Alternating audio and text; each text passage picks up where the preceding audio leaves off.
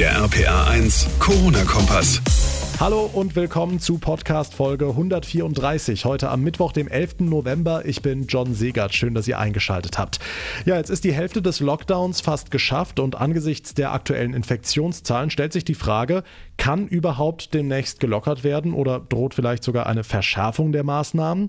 Unter anderem dazu hat sich heute die rheinland-pfälzische Ministerpräsidentin Malu Dreyer in einer Regierungserklärung geäußert, wie sie die Lage bewertet und ob der Lockdown hier in Rheinland-Pfalz Früchte trägt. Dazu gleich mehr. Außerdem heute der 11.11. .11. für Hunderttausende Narren und Jecken eigentlich ein Datum, das schon zu Jahresbeginn dick und fett im Urlaubskalender angestrichen wird. Aber 2020 ist leider alles anders. Wie war der Start also heute in die fünfte Jahreszeit in den Hochburgen? Wir waren dabei. Und wir sprechen über ein Thema, das seit Wochen und Monaten viele werdende Eltern beschäftigt, nämlich die Situation auf den Geburtsstationen. Die Papas dürfen da häufig nur bei der eigentlichen Geburt im Kreissaal dabei sein. Danach höchstens eine Stunde am Tag zu Besuch kommen und die Mama muss die meiste Zeit allein durchstehen.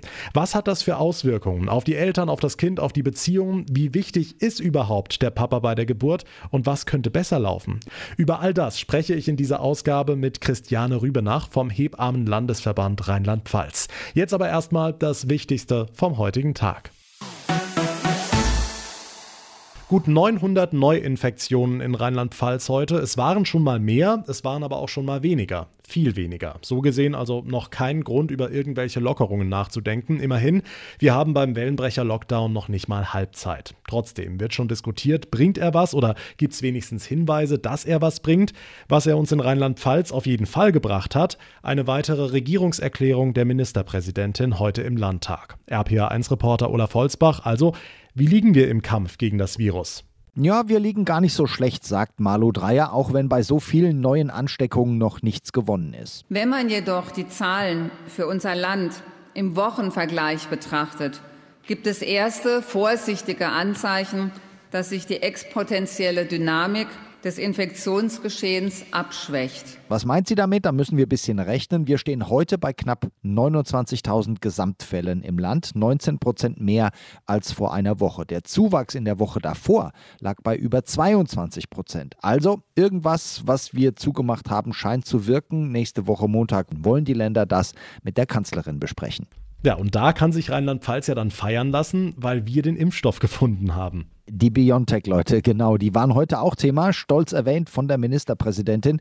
Dagegen kramten die anderen einen Zeitschriftenartikel von Januar hervor, in dem sich die Firma tatsächlich über fehlendes Bemühen des Landes beschwerte. Sie haben diesem Leuchtturm der rheinland-pfälzischen Wirtschaft die kalte Schulter gezeigt, das Gegenteil guter Landespolitik.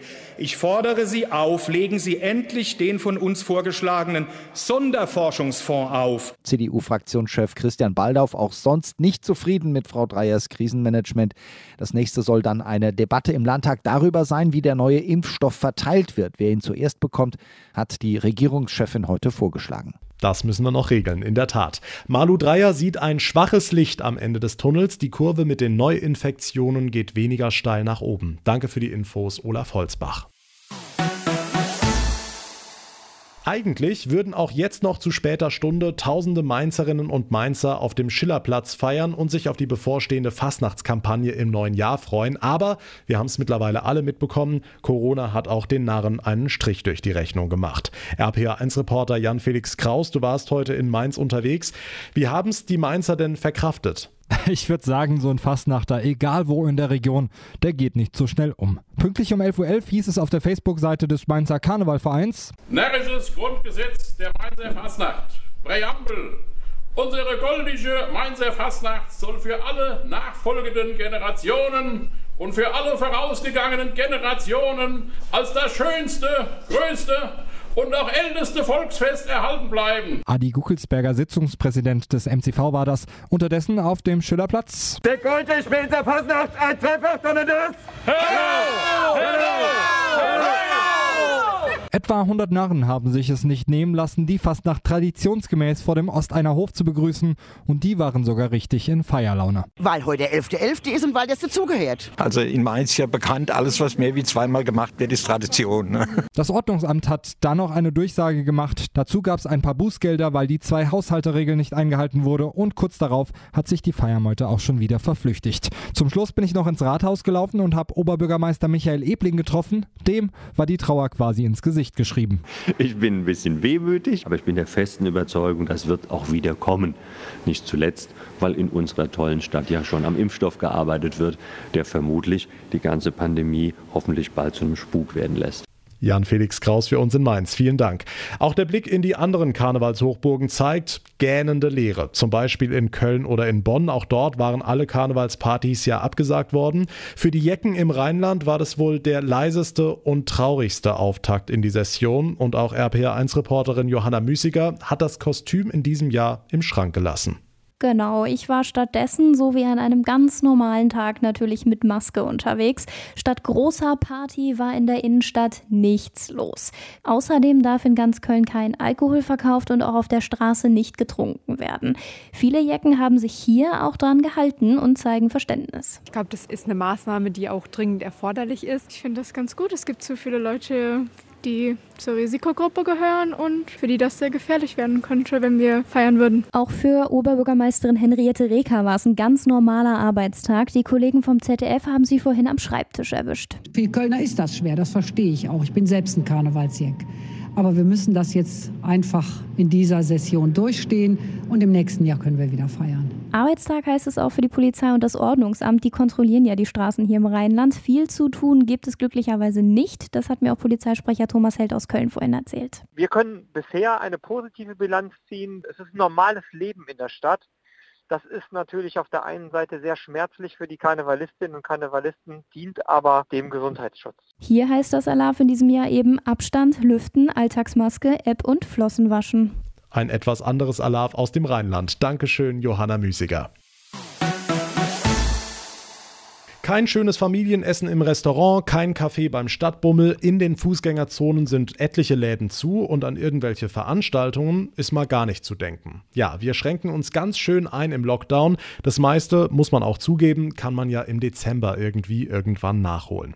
Auf Geburtsstationen im Krankenhaus geht das leider nicht und durch Corona dürfen werdende Väter dort häufig erst im Kreissaal dabei sein. Die stundenlangen Wehen vorher müssen die Mamas meist allein durchstehen.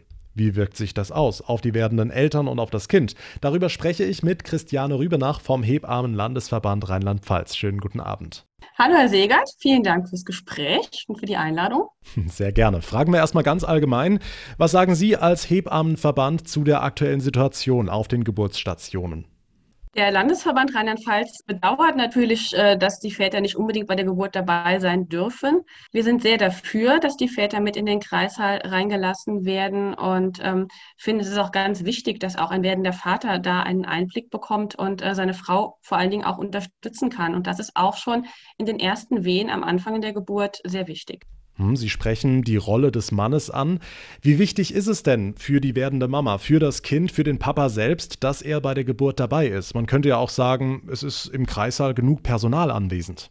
Natürlich werden ähm, die Paare oder die Mütter professionell betreut, auf jeden Fall. Aber trotzdem finden wir es auch ganz wichtig, dass der Vater auch von Anfang an die Entwicklung mitbekommt, dass, dass er die Wehen mitbekommt. Es ist auch für die Beziehung wichtig, es ist auch für das Vaterwerden äh, sehr, sehr wichtig. Und ähm, das ist nicht schön, wenn, wenn der Partner erst in, in den letzten Wehen dazugerufen wird und halt ähm, seiner, Frau, seiner Frau vorher nicht beistehen kann.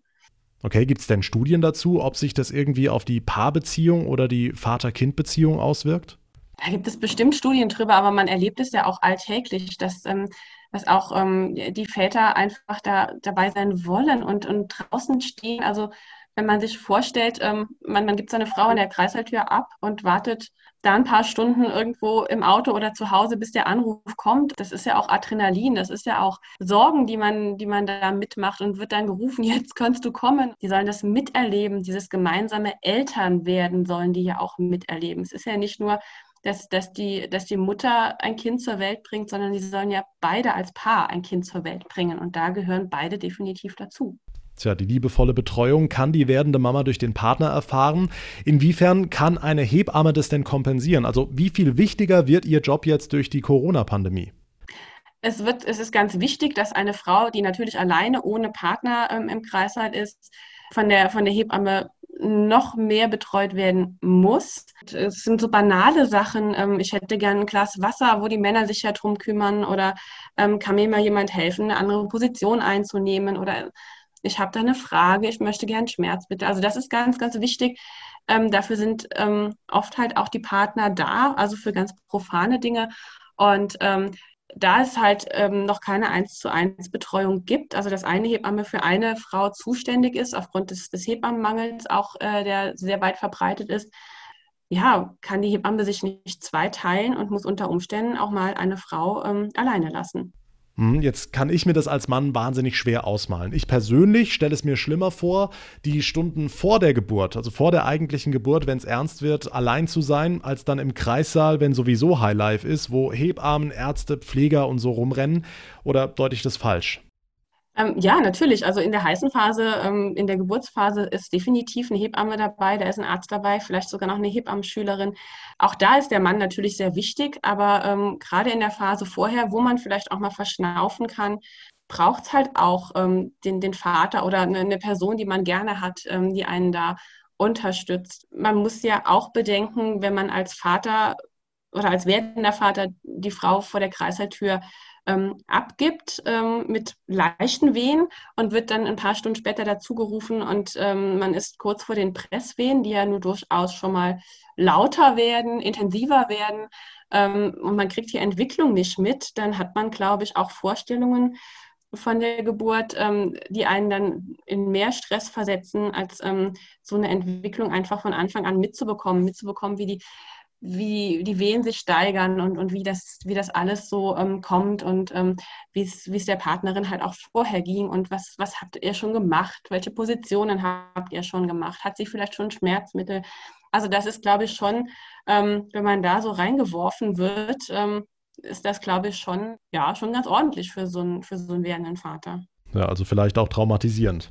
Unter Umständen, ja, Jetzt werden aber sicher viele ältere Menschen entgegnen, dass der Mann früher ohnehin in den seltensten Fällen bei der Geburt dabei war. Da war es normal, dass die Frau das Kind allein zur Welt gebracht hat. Genau, früher war eine andere Zeit. Ähm, die Beziehungen haben sich deutlich verändert. Ähm, die Männer gehen vielmehr auch in der Schwangerschaft schon mit und sind dadurch viel mehr eingebunden. Und ähm, ich glaube, die Vaterrolle ist auch mittlerweile eine andere geworden, wie es damals war.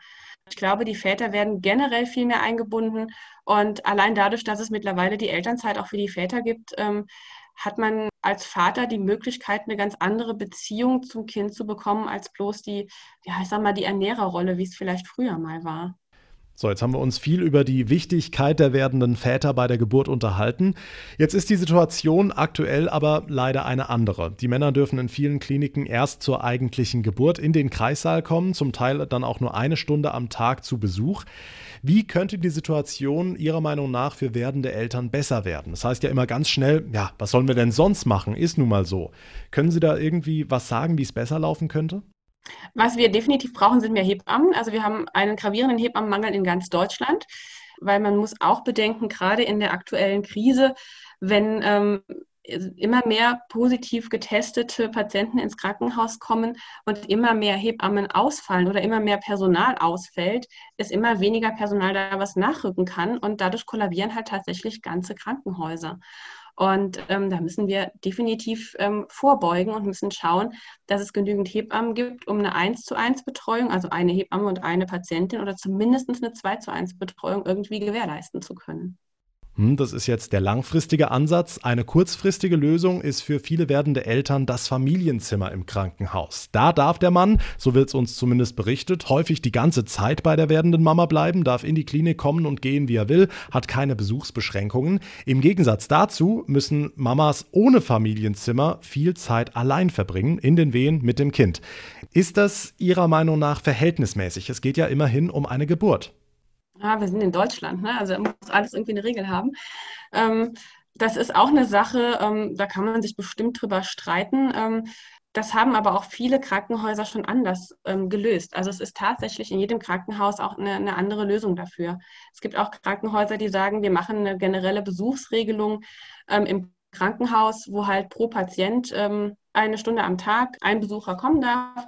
Ich kenne aber auch Krankenhäuser, die gesagt haben, ja, diese Regelung gibt es bei uns, aber ähm, Väter haben generell, dürfen immer rein und dürfen immer raus und dürfen besuchen kommen, wann sie möchten. Die gibt es auch. Also das ist tatsächlich im äh, Land Rheinland-Pfalz sehr unterschiedlich geregelt. Hm, finden Sie als Hebammenverband es denn gut, dass es diesen Flickenteppich an Regeln gibt oder würden Sie eher eine einheitliche, pauschale Ansage an die Krankenhäuser begrüßen? Also tatsächlich würden wir wahrscheinlich eher begrüßen, ähm, dass die Väter da schon dabei sind und auch öfters kommen dürfen.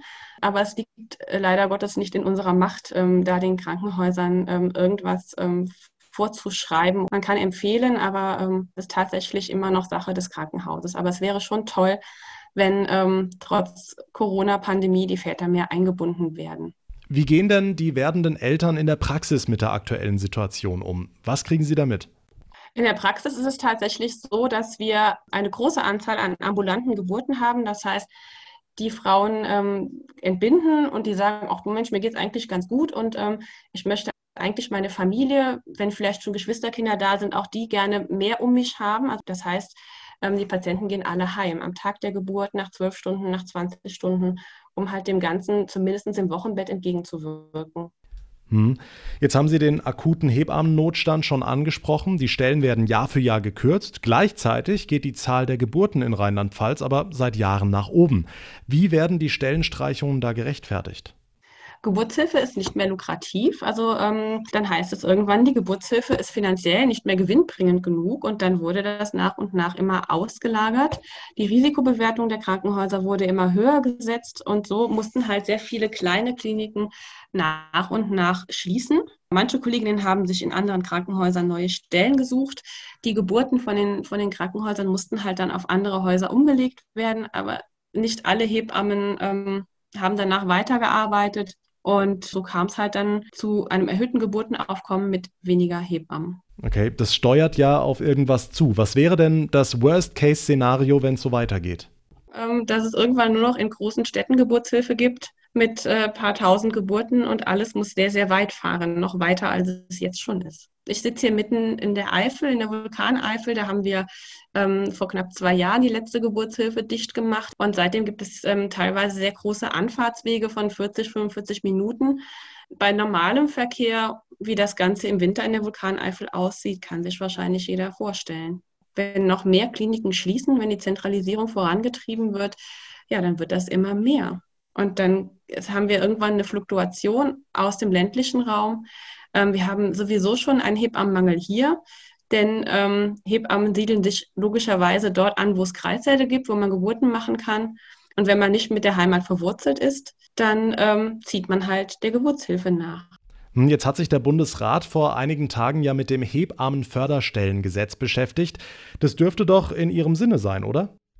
Auf jeden Fall. Ist immer toll, wenn ähm, die Bundesregierung da an uns denkt, an uns Hebammen.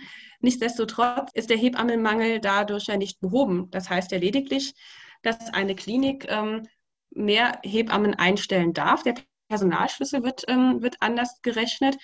Aber das heißt auch, wenn man dem Hebammenmangel nicht vorbeugt, bleiben dadurch einfach mehr Stellen nicht besetzt. Hm, und welche Rolle spielt bei der ganzen Sache, dass zukünftige Hebammen einen Hochschulabschluss haben müssen? Ähm, das ist eine EU-Richtlinie, die dann letztendlich in Deutschland ähm, durchgesetzt wird als eines der letzten Länder in der EU. Ähm, eine Rolle spielt dabei, dass wir mehr Ausbildungsplätze bzw. mehr Studienplätze brauchen. Denn nach und nach werden die altständischen Ausbildungsstätten geschlossen. Und wir müssen schauen, dass wir genügend Studienplätze bekommen für Hebammen, um halt dem Hebammenmangel langfristig entgegenzuwirken. Okay, heißt aber unter Umständen auch drei Jahre länger Schule fürs Abi oder für eine Ausbildung, damit junge Frauen Hebamme werden können. Vorher hat ja die mittlere Reife gereicht. Schreckt das vielleicht auch nochmal ab?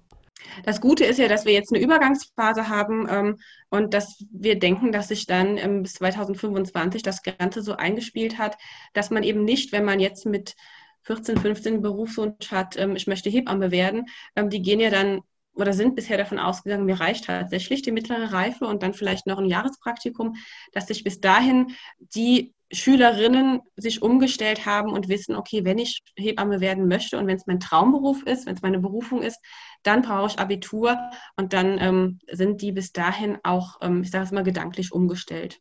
Sagt Christiane Rübenach, die zweite Vorsitzende des Hebammenlandesverbands Rheinland-Pfalz. Vielen Dank für das Gespräch. Ich danke auch sehr. Und damit komme ich zum Ende der heutigen Ausgabe. Wenn euch der Podcast gefällt, dann würde ich mich sehr über eine kurze Bewertung bei iTunes freuen. Und ihr bleibt immer auf dem Laufenden, verpasst keine Folge mehr, wenn ihr unseren Corona-Kompass ganz einfach abonniert. Mein Name ist John Segert. Ich bedanke mich ganz, ganz herzlich fürs Zuhören. Wir hören uns dann morgen Abend in der nächsten Ausgabe wieder. Bis dahin eine gute Zeit und vor allem bleibt gesund. Der RPA 1 Corona-Kompass.